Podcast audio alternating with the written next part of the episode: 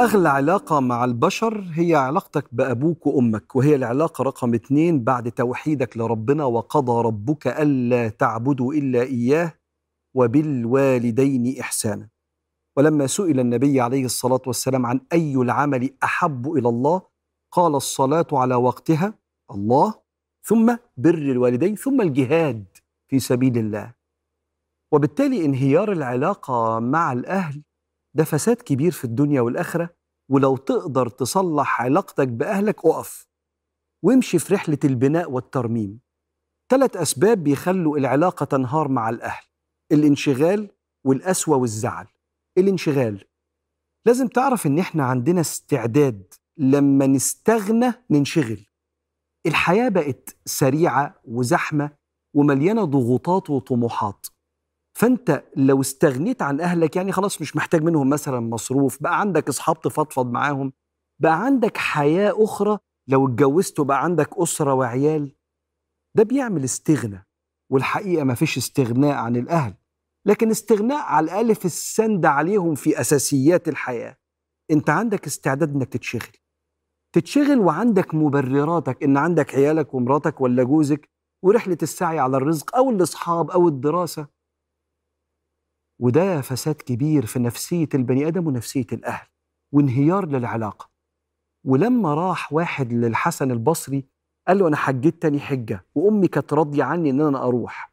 فقال له والله لقعدة معها على مائدتها خير عندي من حجتك. حسن البصري ده تربية بيت النبي عليه الصلاة والسلام. السيدة أم سلمة هي اللي ربته. ما شافش النبي هو من كبار التابعين عالم العلماء.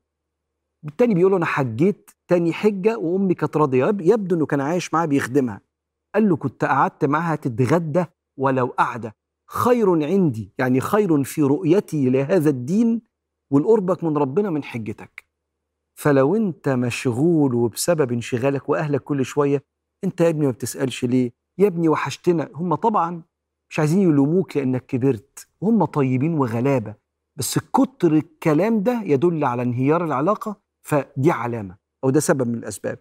السبب التاني القسوه بعضنا يا جماعة قاسي ردوده شديده على أصحابه نظراته فيها عنف عنده حس انتقامي وما بيخليش حد كده يقول له كلمة مش عاجباه إلا وبيدوس عليه. ونسي نفسه وأهله اتحطوا في السلة بتاعت البشر. أنت وأنت بتتعامل مع البشر لو في قسوه محتاجين نشتغل على القسوه دي لأن الراحمون يرحمهم الرحمن. لكن تبقى المصيبة أكبر لو من ضمن البشر دول أهلي. إحنا لو بنحلق في سماء الدنيا ومنطلقين في تحقيق أهدافنا وطموحاتنا لما نشوف أهلنا واخفض لهما جناح الذل من الرحمة. المفروض لما تشوف أهلك إذا كنت أنت لما بتشوف مديرك ولا رئيسك في العمل ولا حد ليه سلطة عليك لا بتركز وتلبس البدلة وتربط الكرافته الحال بيتغير. فلو قسيت على أهلك خد بالك ده سبب من أسباب انهيار العلاقة مع الأهل. وهم خلاص ضعفوا وكبروا ما بقوش عارفين يردوا عليك قسوتك وكان سيدنا عروة بن الزبير أحد كبار التابعين يقول ما بر أبواه من أحد النظر إليهما. اللي بيبص بشدة كده لأهله ده عاقل والديه. وبس بيتكلم عن لغة العين. السبب الثالث هو الزعل. بعضنا لما كبر وبدأ يقرأ عن التربية أو اتجوز وخلف وبدأ يفهم إزاي يربي العيال افتكر إنه اتربى تربية قاسية أو أهله كانوا مشغولين عنه افتكر أوجاع قديمة الشيطان صحها له. بس اهلك كبروا خلاص ما بقوش بيأذوك ولا حاجة. أو جالك فكرة مقارنة كده إن حياتك صعبة وأنت في بدايتها لأن أهلك ما سافروش يشتغلوا بره زي أهل أصحابك اللي جابوا لهم بيت وعربية وسهلوا عليهم بداية الحياة. حصلك زعل من جوه.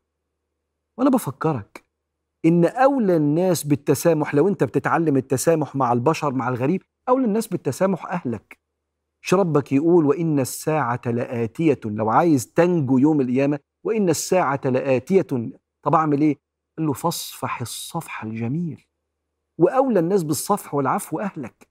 لكن لو سيطر عليك الانشغال أو القسوة أو الزعل ده بيخلي العلاقة مع الأهل تنهار ومعاها البركة. تروح من الحياة وهنا لازم نعمل وقفة ونعيد بناء وترميم العلاقة مع الأهل.